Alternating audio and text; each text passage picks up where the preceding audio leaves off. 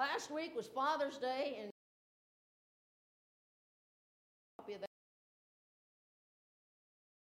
Amen. there was a no. There's a lot of good information in there for you, and uh, so anyway, if you didn't do that, what there uh, might be something you might like to pick up. Anyway, uh, for the for, for, for, the two weeks before Father's Day, I was in uh, John chapter the 11th 11th chapter of John, and I wanted to finish that up this morning, and I'm going to, but it's going to be at the end of the end of what I have to say, and not the beginning, because studying for that particular section, I ended up in Luke chapter 16. So if you want to turn there, that's where we're going to start out. And uh, when I started doing this, I know that it's kind of hard. You know, you might wonder how do you figure out how do you, how what you're going to figure out what you're going to preach on. I'll get it out of here in a minute. I just brushed my teeth and can't do a thing with my mouth. But anyway, sometimes God will drop a subject in my heart. Sometimes it's a scripture. Sometimes in my dreams, God will give me a sermon. And uh, man, I preached some good sermons in my sleep. Let me tell you. I'll tell you, the fire fell those sermons. but anyway, so and I kind of go there and I kind of just start with one place and then just kind of go where you know where God leads me, and that's what happened with these verses. I I thought I was going to just preach in the John and finish on because the last uh, two weeks before Father's Day we talked about Martha and Lazarus. Well, I'm going to wrap it up there, but we're going to start out in these verses, and you're going to probably wonder how, what in the world this has to do with those scriptures. But believe me, I'll tie it in at the end. So if you'll just be patient, we'll get there. Amen? Okay, Luke chapter 16, beginning at verse 19. There was a certain rich man which was clothed in purple and fine linen and fared sumptuously every day. And there was a certain beggar named Lazarus, which was laid at his gate, full of sores and desiring to be fed with the crumbs which fell from the rich man's table. Moreover, the dogs came and licked his sores. And it came to pass that the beggar died and was carried by the angels unto Abraham's bosom. The rich man also died and was buried. And in hell he lifted up his eyes, being in torment, and seeth Abraham afar off, and Lazarus in his bosom. He cried and said, Father Abraham, have mercy on me, and send Lazarus that he may dip the tip of his finger in water and cool my tongue, for I am tormented in this flame. But Abraham said, Son, remember that thou in thy lifetime receivest thy good things, and likewise Lazarus evil things. But now he is comforted, and thou art tormented. And besides all this, between us there is a great gulf fixed, so that they would pass from hence to you cannot. Neither can they pass to us, and would come from thence. Should have read this in the other version, made a little more sense. Then he said, I pray thee, therefore, Father, that thou wouldest send him to my father's house, for I have five brethren, that he may testify unto them, unless they also come to this place of torment. And Abraham said unto him, They have Moses and the prophets, let them hear him, hear them. And he said, Nay, Father Abraham, but if one went unto them from the dead, they will repent. And he said unto them, If thou hear not Moses and the prophets, neither will they be persuaded, though one rose from the dead. Now, this part of Scripture in the Bible is one that's kind of ignored a lot because no one wants to hear about hell. No one wants to, and ministers don't like to preach about it either because it isn't a very pleasant subject sometimes. But as a pastor, I'm obligated to preach all of the Bible not just the part that's good. If I just preach the good parts of the Bible, man, I'd probably fill this place. Tell you how wonderful you are and all the things that, that you can do and you can have, and, and that, that'd be great.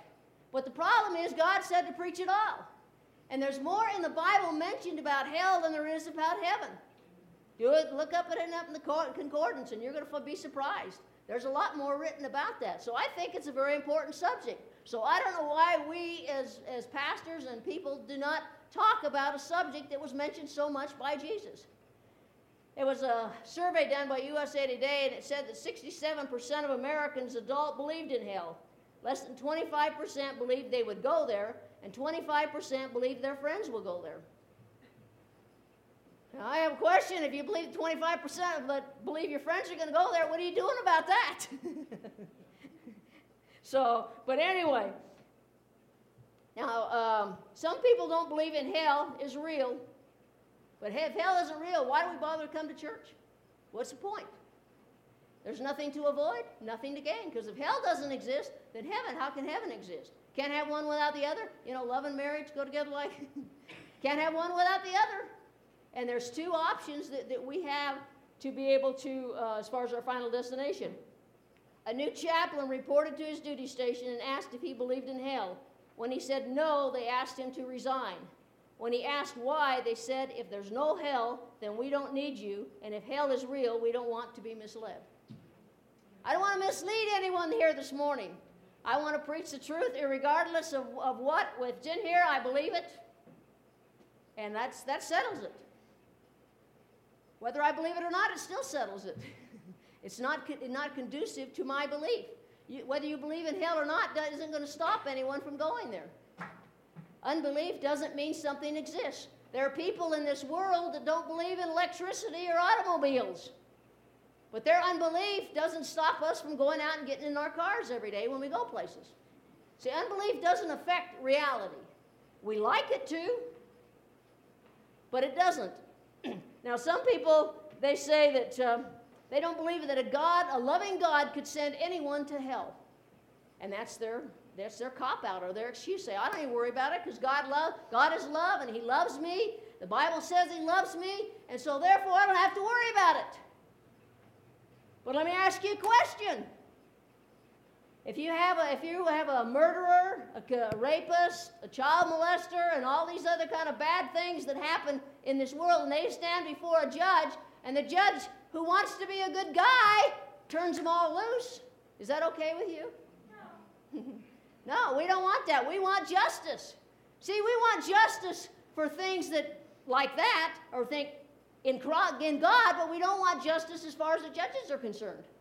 We want judges to, be, to mete out justice. But then we think, God, no, we don't want God to do that. We want God, because He loves us, to send everybody to heaven, because that's where we all deserve to be, right? See, we have uh, penalties in place in our society for lawbreakers. When you break the law, there's certain penalties that are in place that you have, the judge has to prescribe. And uh, of course, there's uh, different penalties for different levels of punishment. If you're a murderer, you're going to get less penalty than somebody that, that steals something. But in God's vernacular, if you break the law, God's law, there's only one penalty. Period. That's it. There's only one penalty. And in man's law, if you do something if you commit a crime, if you steal something, or if you kill somebody, or whatever it might be, you have to serve the penalty yourself. No one else can step up and say, you know, I love my son or my daughter. And parents would do this.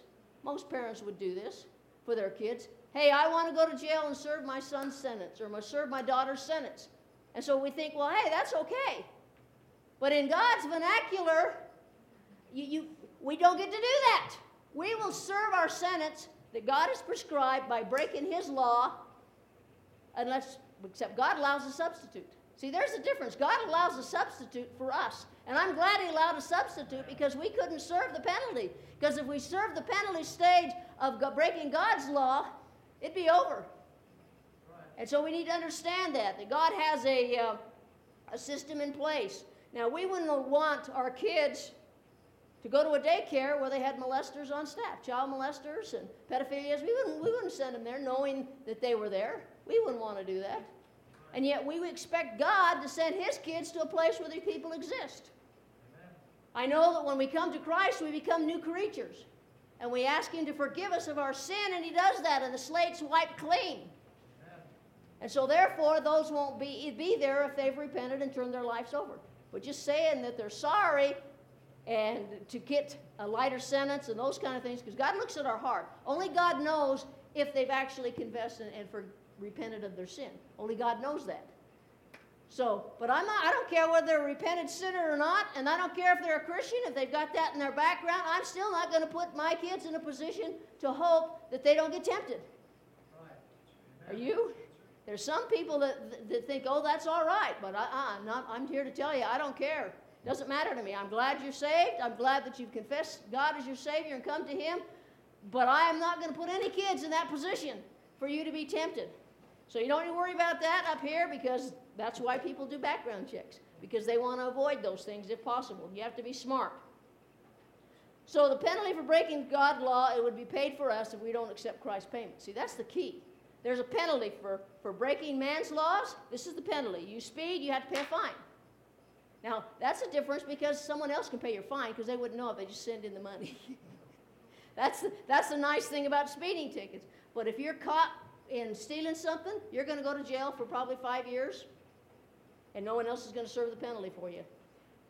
Now, I can't call sin not sin, even if the law says it's okay. Now, that's a problem we have today. See, God's law supersedes man's law. Now, when this nation was set up, God's law and man's law, they matched up. Because that's our nation was founded on God's law. But nowadays, we can't. Just because society legalizes something doesn't mean that God has. See, sometimes we think we can dictate to God what sin is and what isn't sin.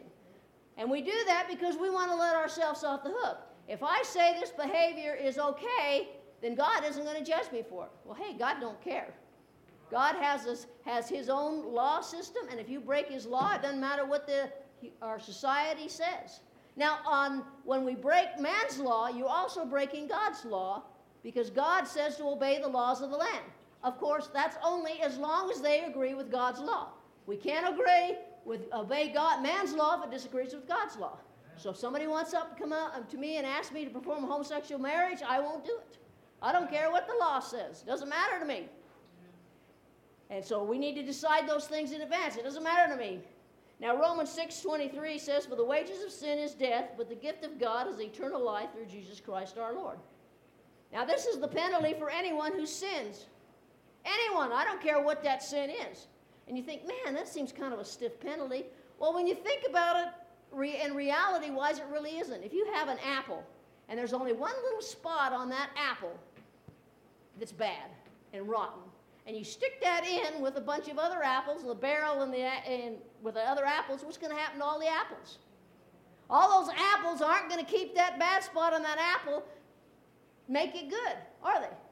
That bad spot is going to not only ruin that apple, it's going to eventually ruin all the other apples. See, but God wants to take that spot in that apple and cut it out and replace it with a new creation. And that's what God wants to do for us. And when we do that, then you put the apples all in the same place. You don't have to worry about that bad spot because there isn't one.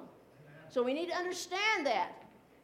And um, last thing I want to do is be in, be in heaven. Of course, He's going to change us. We may, if you make heaven, you're going to be changed. You think, oh man, what am I going to do if I think about sinning when I'm in heaven? Am I going to get kicked out? You'll never think about sin again when you're in heaven. That's the part I'm looking forward to. Out of all the things that are in heaven that to look forward to, besides eating and being a size whatever it is I am, I want to be, five, six, whatever it might be. The number one thing I look forward to when I go to heaven is all these thoughts in my mind are going to be gone. I won't need to worry about imp- any impure thoughts. I won't worry about any, any competition that I may think I'm in. I mean, I don't have to worry about any of that because I'm only going to think uplifting thoughts because we're going to be changed to be like Christ at that moment. And you think Jesus has a bad thought? No. So that's what I'm looking forward to above everything else but going to heaven. That in itself is a reason to go. Everything else is gravy. But those are the mashed potatoes. And I'm looking forward to that because I want my mind to quit being distracted. You sit there and you try to pray, and your mind is so distracted with what you're going to have for dinner. And now, lately, the last week, I'm, I'm sitting there trying to pray, and I'm trying to think now, if I got everything set to go to youth camp, did I get everything on the list that I think they may need? And all this stuff, and I have to go, no, focus, focus, focus, focus, focus. I won't have to worry about that when I get to heaven because I will be focused. And I'm looking forward to that. Now, if you've ever lied or stolen anything, let alone the big one, murdered, you've sinned and you've broken God's law. Now, people say, well, I didn't murder anybody. Well, I'm here to tell you this morning if you voted for anybody who supports abortion, you're an accessory to murder. You may not like it, but that's what it is. Anyone that you, so you better make sure who you're voting for. I mean, if you vote in ignorance, uh, maybe, maybe you could get by with it, but I don't think you should vote in ignorance. If you don't know what this guy stands for, don't vote for him. But if you're voting for somebody think, well, he, he believes a little bit that gay, gay marriage is okay, well, what does the Bible say? So if you vote for somebody that approves of this stuff, you're voting against God. And I don't want to vote against God. So we need to make sure that we understand that God's law supersedes everything else. And just because somebody wants to be a good guy and they want to get these votes from this people, so I'll approve of this and this, I'll approve of this. But there's millions of babies murdered every year in America. I don't know about the rest of the world, but we're the murderer capital of the world. Everybody talks about crime being down. Well, crime isn't down, it's up. And they want to know why we're in such a mess. Well, maybe the person that had an answer to cancer, maybe we killed him. Maybe the person that had an answer to AIDS, we killed him. See, because they want to blame God for all this stuff that's going on in the world. Well, the person that has the answer, God said, but we killed him. And that's a scary thought. So when I pray, I pray, pray God, forgive us our sins and forget our nation our sins. Because we have to confess the sins before God if we want something to change. So we need to pray that God will change the attitude in the hearts of the people. And that's the only way it's going to be done. And we think, well, okay, all right, I understand that. but then Jesus throws a monkey wrench in the whole works when he gives us this verse in Matthew 5 28. But I say unto you that whosoever looketh on a woman to lust after her hath committed adultery with her already in her heart. Uh oh. Woo! You don't even have to do it. you just have to think about it. Now I know it says man, but I'll tell you, the society we live in, women have got a lot of lustful thoughts too. So we're not free from that. So if you just look at it, if you just think about how nice it would be to do that, you've already sinned. And God says you need to confess that too. Confess our thoughts because our thought pattern determines where our direction we're going to go. I can't expect to walk this way with my head this way because I'll walk off the stage. and if you think you can go somewhere without, th- without uh, thinking about it, you're wrong. We, we think about what we're going to do and then we do it. Before any sin that we commit in our life, I don't care what it is, whether it's taking a pen from work or whatever, it starts with a thought. Now, when these, and I, we can't keep these thoughts from coming into our hearts and into our minds. But we just got to wipe it away, start praising God. Thank you for giving me that thought. I'm not going to think about that. I'm going to think about whatever it might be and start quoting Scripture. And if you do those things, then the devil will quit bringing those things up in your heart. If you pray or praise God every time an evil thought comes into your mind, those thoughts aren't going to come up as often. Because the last thing the devil wants you to do is to pray. That prayer scares the devil to death. He didn't care if you come to church.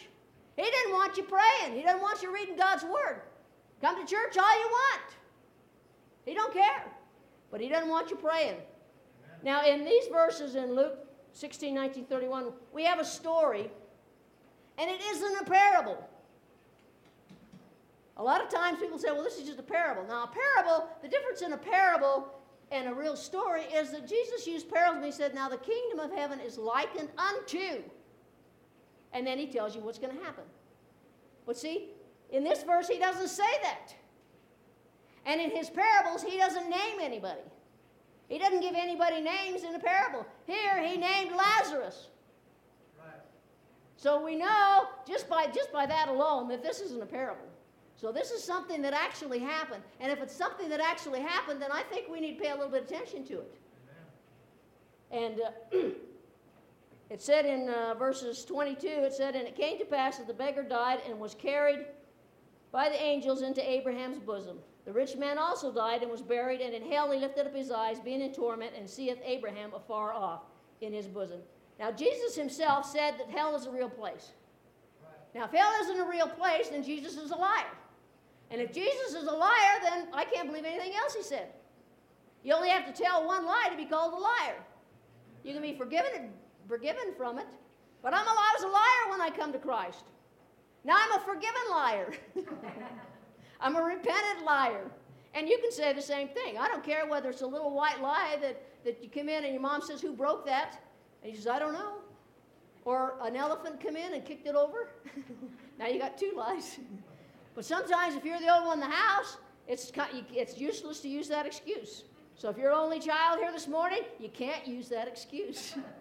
The worst thing that happened to my kids, the last kid to leave home was that every, he was the only one left. That's when you blame the pet for it. Yeah, then you blame the dogs, yeah. Those dogs are really wonderful, aren't they?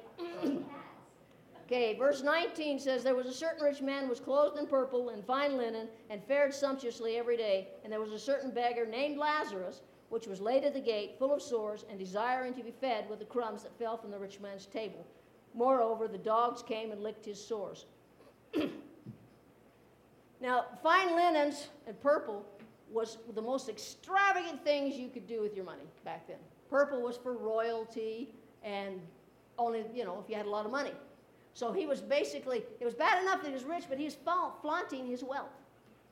And it said that Lazarus, all he wanted to do was eat from the rich man's table. Now, if you were a wealthy man back then, during dinner, they didn't have napkins like we do. Sometimes they did, but they had napkins too. But generally, what they would do is they'd eat dinner, they'd eat something, maybe some meat or greasy stuff, and instead of wiping it on a napkin, they'd use bread to wipe their hands with. And then they'd throw that bread on the floor.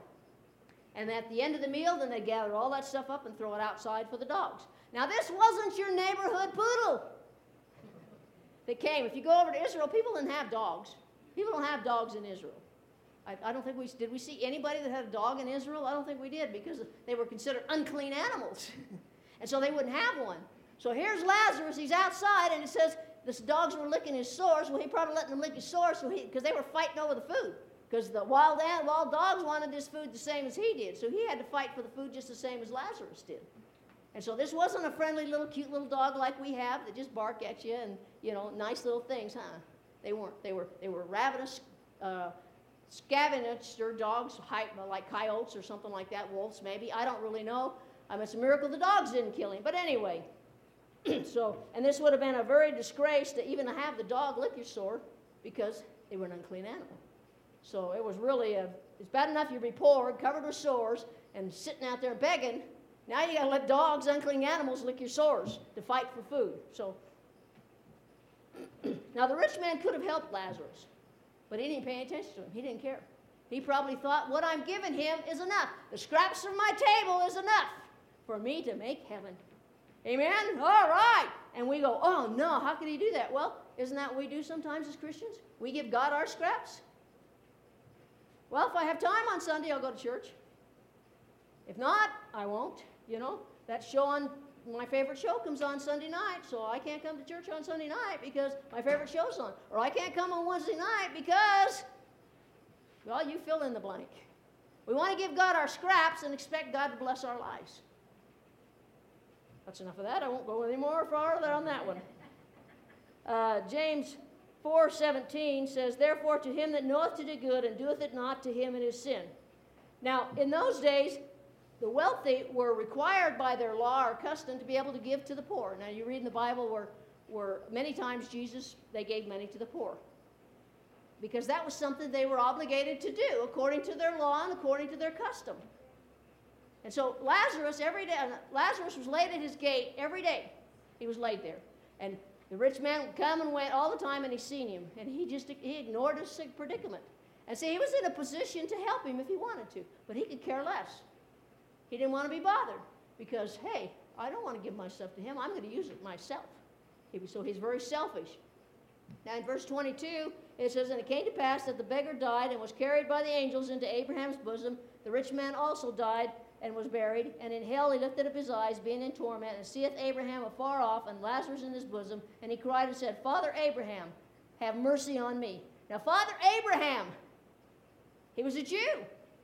So he felt that his heritage or his religiosity was good enough to get him into heaven. Some people are raised in Christians' homes and they think that, hey, because my family was Christian, I'm a Christian, I should get in.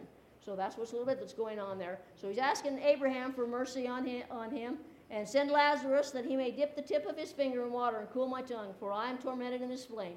But Abraham uh, said, Son. See, he calls him son. He doesn't deny he's, a, he's a under, he's a, under the promise. He could have, could have done so much more, but he didn't. He, he relied on his religion or his upbringing. Son, remember that thou in thy lifetime receivest good things, and likewise Lazarus evil things. But now he is comforted, and thou art tormented. And besides all this, between us and you there is a great gulf fixed, so that we could not pass from hence to you, neither can they come pass to us that would come from thence. Now, Jane, death changed everything, didn't it? All of a sudden, the roles are reversed. And Lazarus now, he's, he's in, ha- in having a good time. He's prosperous. He's, he's having a wonderful time. And the rich man isn't. And he's uh, kind of excited about this, right? See, he asked for Lazarus to come and dip his finger in some water and cool his tongue. Now, see, he still saw Lazarus as a servant. He didn't see him for who he was. He still saw him as a servant. Tell him to come and do this for me, like rich people do sometimes. They have servants, they go command people to do things, come and do it. But uh, God tells him, He says, I couldn't even if I wanted to, because there's a gulf fixed between me and them, and no one can go from one area to the other. It's impossible to be able to go from one to the other. So the rich man finds himself in hell, but he doesn't ask how he got there or why he was there. Don't you think that's interesting? Because he knew why he was there. Matthew 19 24, it says, It's easier for a camel to go through the eye of a needle than a rich man to enter in the kingdom of God. See, back then they believed that rich people, if they had a lot of money, they were blessed by God and therefore they were saved. And poor people weren't blessed by God and they weren't saved. But the reality is that if you're, if you're wealthy, it's harder to get into heaven because your faith and your confidence is in your wealth. Whereas if you're poor or don't have a lot of money, then you have to trust God because you don't have anything else to trust. That's why more people come to God than, than rich people. And he says, this eye of the needle. Now, we as Westerners, we think we think a needle that you're sewing with, man, that'd be awful hard to do. But that wasn't what Jesus was talking about back then. If you go into the city of Jerusalem, they have two big doors that are on every gate. And on Sunday, which was a Sabbath, they closed those big doors. So to prevent salespeople or people from caravans and things from coming in and out, they'd have to wait till, till the Sabbath was over in order to shop. But they did have a little door that a person could walk through and be able to come into the city. So it wasn't, you know, closed completely off. Well, the camel, some camels, they could actually get down and they could kneel on their legs and kind of crawl and mosey their way through that, through that small opening. But this was a very hard thing for them to do for a camel to do because they have a hard time bending their head way down and those kind of things. And I thought it was interesting while I'm on the neck. Um, I was found out that you know that camels and giraffes and people and dogs and horses and every mammal that God created all have seven vertebrae in their neck. Don't you think that's kind of interesting? You'd think a giraffe would have a hundred because of their length, but they don't. See, the same designer made us all, so we all have the same amount of things. That's just for your for your medical background experience. It's free, no extra charge. So Luke 6:24 says, "But woe unto you that are rich, for you have received your consolation." See, when the rich don't accept Christ and they go to hell, then they've had their consolation and a reward in this life, and they're not going to get it afterwards, because there's only one way we can get to heaven. Ephesians uh, 4, 8 through 10 now, this might be a confusing scripture to some of you, but hopefully I can open it up for you a little bit. Uh, Wherefore he saith, uh, he saith, when he ascended up on high, he led captivity captive, captive and gave gifts unto men. Now he that ascended, what is it? But he, he that also descended first into the lower parts of the earth. He that descended is the same also that ascended far above heavens, that he might fulfill all things. Now, all pre Calvary saints that died they went into paradise, what they later called Abraham's bosom. And the last one to go into this place was the thief on the cross. Because Jesus said, uh, This day you will be with me in paradise. He's the last one that went into this place. Now, originally, they had Hades, or not Hades, but the place of the dead. If you'll, you'll hear David, and he'll say, Do not leave my soul in Hades. Now, that doesn't make any sense unless you realize that before the cross, there was this area inside the center of the earth. And the Bible tells you where it's at. You want to know where hell is? It's in the center of the earth because the Bible says it's, that's where it's at. So you don't need to worry about it. But inside this opening that there was, it was separated by a gulf. And so hell was on this side and paradise was on this side. And evidently, at that time, they could see into paradise. Now, I don't see the rich man asking anybody that's with him. It didn't say, We gathered together and asked this question. So there was no one around Laz, uh, the rich man at this time. So he was there. Other people were there, of course, but they're not mentioned. It wasn't a big, big party like some people say they're going to have. Oh, I'm going to go to hell because I want to go where my friends are. We're going to have a big party. He wasn't having a party here. And so, but it, when Christ died on the cross, he descended into the center parts of the earth and he removed paradise and he took it up to heaven with him. And along with that, he took the keys of death and hell with him. Now say, now wait a minute, that don't make any sense. Well, in Revelation 1.18, it says, I am he that liveth and was dead, and behold, I am alive forevermore. Amen. And have the keys of hell and of death. So he took the keys back. See, Adam lost authority, and we got death because of Adam's transgression that was passed on to us. So Jesus had to come and bring, win the victory or the authority over death and hell again uh, for us. And I can just see him after he descends and goes down and he's singing a victory march or whatever it is. He's going down there through hell and he's grabbing all these people. It says he led captivity captive. Even though they were in paradise, they couldn't leave this place. They were still here, whatever it might be. Now, I don't know what it looked like. I don't know. You can theologi- theologicalize or whatever you want to about it. I don't know if even that's a word. But it doesn't matter. The fact is that it was there and now it isn't. And there's another scripture in the Bible that said God had to expand hell. He had to expand it because why? There's more people going to hell than he planned on. He made hell for the devil and his angels. He didn't plan for for people to go there. So he removed the people out of paradise and took them to heaven, and that's the place where we go when we die. To be absent from the body is to be present with the Lord. But anyone before Christ, before the cross, if you were a righteous man and you lived according to, the, to God's ways, the Old Testament way of being saved, then you would go to this place. But not no more. Now everybody's in heaven. Hallelujah. Now I could preach a good sermon right there, but I don't dare because I'm about out getting low on time. Ooh, I'm just excited just thinking about that. So I don't, I don't know whether people in hell now can see in heaven. I doubt it. I doubt if they can because they're not there anymore. It's easier when you're looking across a ravine to the other side Quite another thing to look in a, wherever heaven is now. I don't know. Wherever it is, I want to go there, and that's because that's where God is. Amen. Now, a lot of times we think, well, why was that Lazarus in hell?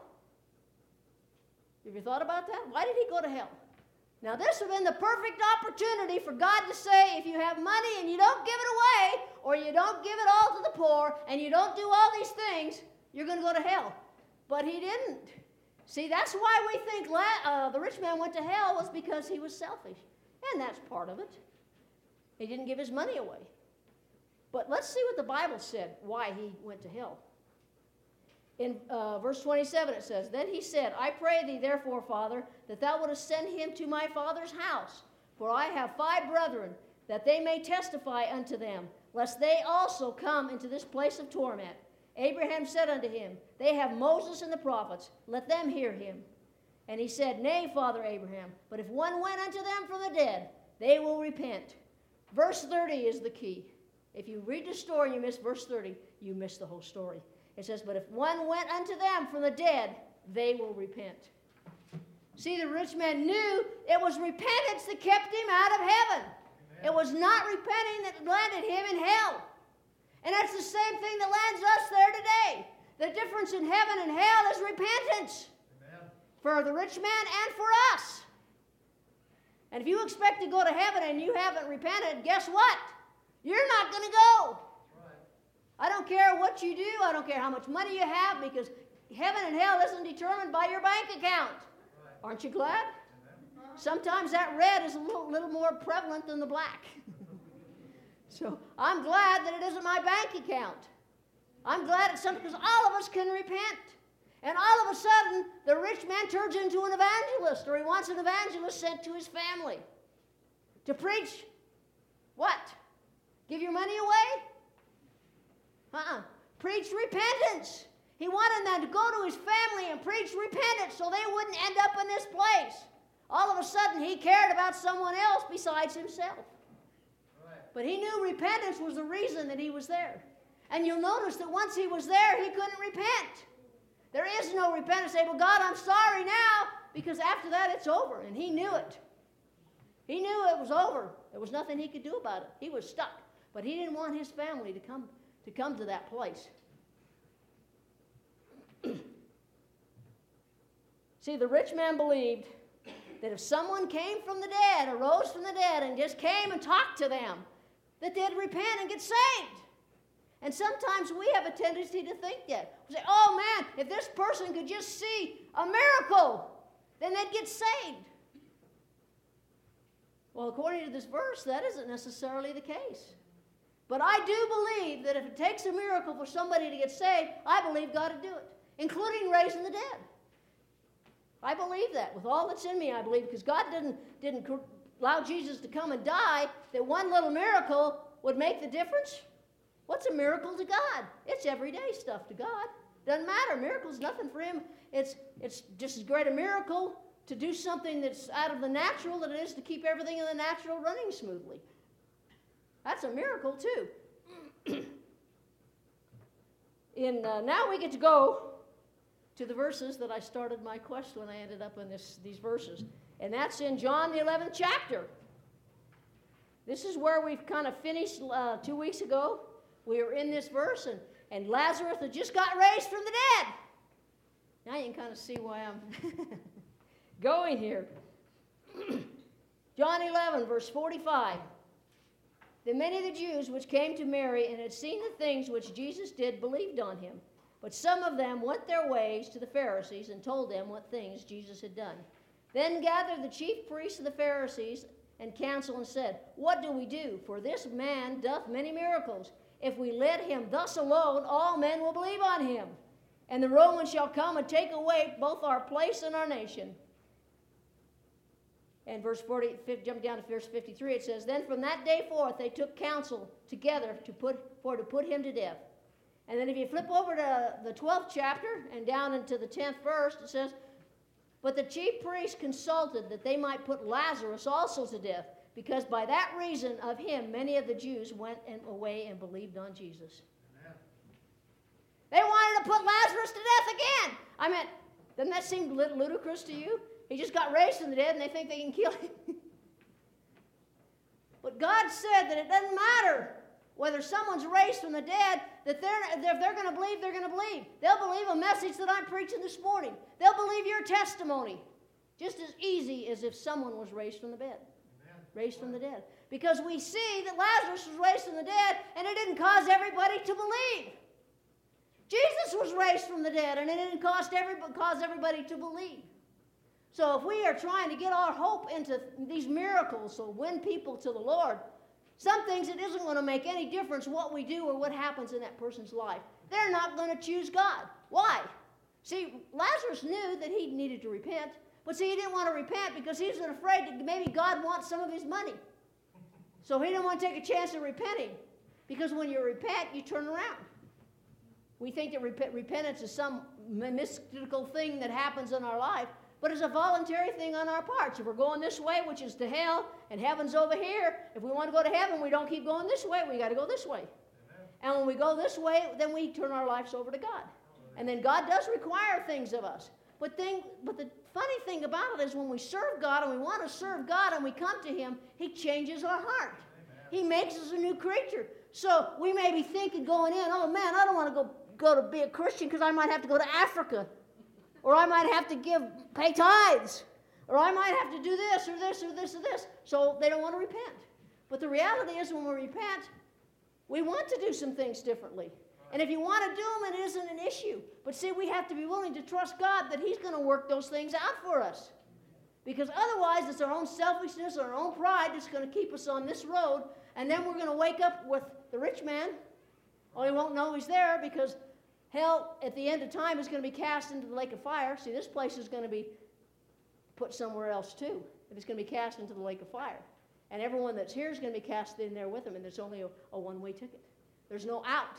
You don't see in here, it says after they served their time, they got out. See, we're used to that in our vernacular, unless you get a life sentence or a death, you know, whatever it might be. We're used to people getting five years and they get out. Well, there's no parole from this place.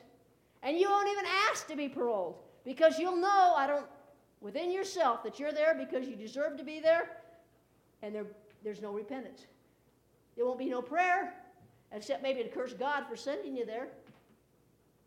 But there's no hope at that point. But see, there's hope this morning. See, in order, if I gave you a, a, a, a vacation trip to Hawaii, all expenses paid, and I gave you a t- and have a ticket for you to go, and all you got to do is pick up the ticket. You can't get on the plane without a ticket. Doesn't matter what else. You can talk about how much you want to go there. You can talk. You can pack your suitcase. You can do everything you want. But until you pick up that ticket, they're not going to let you on the plane. Well, that's the same thing that happens with God. See, in 2 Peter 3 9, it says, The Lord is not slack concerning his promises, as some men count slackness, but is long suffering to usward, not willing that any should perish, but that all should come to repentance. See, God has done everything he can possibly do to keep us out of hell because he didn't make it for us. He had a vision and a, not a vision, a uh, plan for our lives. And that plan didn't include hell. But you can't reward someone for disobedience. You don't do it to your kids, so why do we expect God to do it? God has done everything He can that we may come to know Him. He's standing there with a one way ticket to heaven in His hand, say, Here, come and get it. All you got to do is receive it. And that's how you get on the plane. If you expect to go in the rapture and you don't have a ticket, you're not going. If you've never accepted Christ's ticket to heaven, you're not going to go. And by not accepting the ticket to heaven, you automatically have a ticket to your ticket punched to hell. And you need to change your direction. You need to change your flight plan. God wants to change our flight plan. He doesn't want us going here, He wants us going over here. And He's done everything that He can do to make sure that that happens. Now, a lot of anyone here this morning can't say now that they haven't been warned. You can't stand before God and say, hey, I never knew this place existed. I didn't believe in it. Now I'm a believer. Oh, but my pastor didn't tell me anything about it. You can't say that because God will just rewind this part of your life and here He'll have it to you and you'll be found guilty. But you don't have to, see, because there, you still have an opportunity. As long as you breathe, you have an opportunity to accept Christ as your Savior. And see, and we don't have to pay the penalty. See, if we don't accept Christ, we have to pay the penalty ourselves. And the penalty for breaking God's law is death. Doesn't matter whether it's a little bruise on an apple or the whole thing. Doesn't matter in God's eyes. But God wants to get rid of all that. He provided a plan. He provided a way for us to do that. It didn't have anything to do with works. Didn't have to do with have anything to do with our bank account. Didn't have anything to do with what size we are. I'm thankful for that. Didn't matter if we're not as good looking as somebody else.